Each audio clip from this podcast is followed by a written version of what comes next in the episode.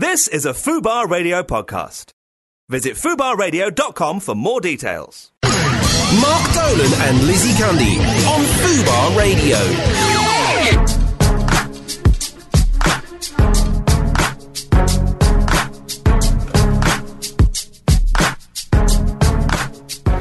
It's 10 a.m. It's Fubar and Cundy and Dolan are in the house.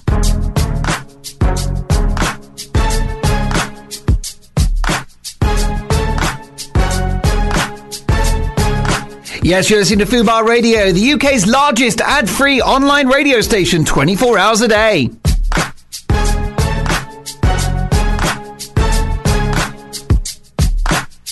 And this is Hot Gossip. This is the country's uh, leading, most cheeky, outrageous, and probably most libelous mid morning radio show.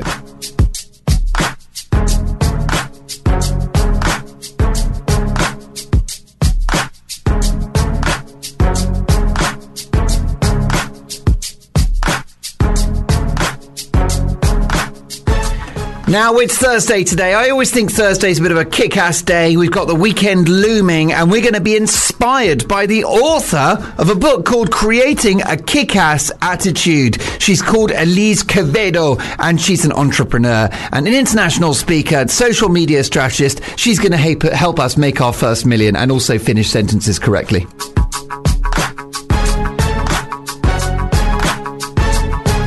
We're also joined by Luke Friend, former X Factor contestant. Speaking of X Factor, we're going to talk about that show strictly and all things showbiz with OK Online's Jonathan Bown. And one of the icons of Big Brother, a true legend of that show, Nikki Graham, uh, talking about a petite clothing collection for tiny little ladies, of which my co host is certainly not one. Not given the X rated outfit she's wearing today. I don't know where to look. I feel like if I just make eye contact with her, I'm breaking my marriage vows. Yes, speaking of the devil, I've got the cheekiest, noisiest, most gorgeously dressed and glamorous co host in network radio. Wag, supermodel, actress, singer. There's a lot of asterisks after each of those words. I give you Lizzie Cundy! Morning, morning, everybody. Hello, hello, hello. Um, good morning, Lizzie. Brilliant show Hello. today. Lots and lots to talk about. We're going to have loads and loads of fun. It's 10.02. It's uh, Fubar Radio with you till uh, 1 o'clock. So many things. We've got the papers. We've got our in-studio rolling news feed at Fubar Radio. Dolan at fubarradio.com is how uh, you uh, communicate with us, and we love to have that conversation. I don't think we could fit it all in. I'm not talking about my bra. I, I'm definitely... Look, now, listen, what you're wearing today, you're wearing... Basically, you're wearing a white blouse, It's it's very respectable. which will be very nice when they have finished making it. yeah? It is a secretarial look. clearly what yeah some more of a secretary if that Oh, makes sense Like the pun. um basically they ran out of material halfway through the production of that garment I, and- no, it, it's squeezing. The top button is squeezing. But they're, um, they're being tested Listen, I'm covered. and so am i i'm being tested You're being tested. This is radio, and it's the most outrageous waste that you're not visual today, that we're not watching this on TV. However, I will take a picture and I will tweet it. Your glasses have literally steamed up, but I mean literally. I've turned into one of those characters from the Carry On films, you know, the sort of Kenneth Connor type, the guy who sort of bent double with Oh, matron. embarrassment. Um, listen, so I'm much to talk about. I am living. Now tell me why you're angry. There's a man that's going to be in our lives. His name is Jeremy Corbyn. Yeah. And how dare he not sing the national anthem? I'm wild. Beyond wild. Well, I know you're that, but here's the thing. So, Jeremy Corbyn is the new leader of the Labour Party. He uh, won a landslide uh, majority uh, for his leadership. So, he's got a mandate from Labour Party supporters.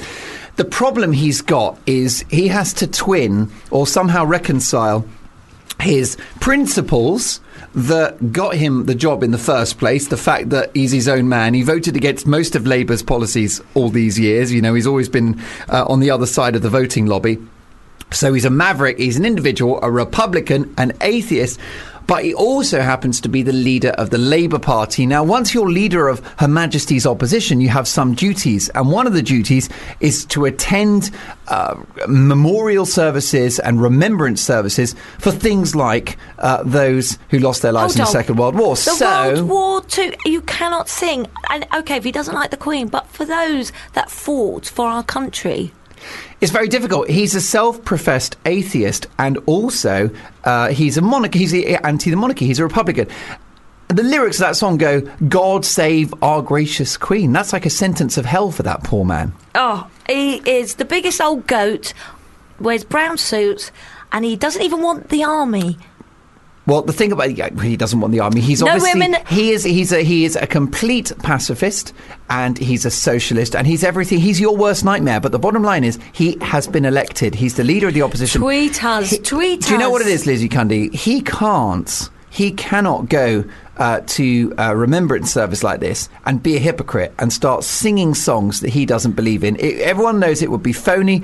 He would get worse flack if he'd done it. They go, "Oh, look, what a turncoat." Yeah, but he's got to sing. You've got to show respect. Did you know that? I would, I would, but I haven't stood on a platform Well- of being a pacifist, of, of, of also being a Republican.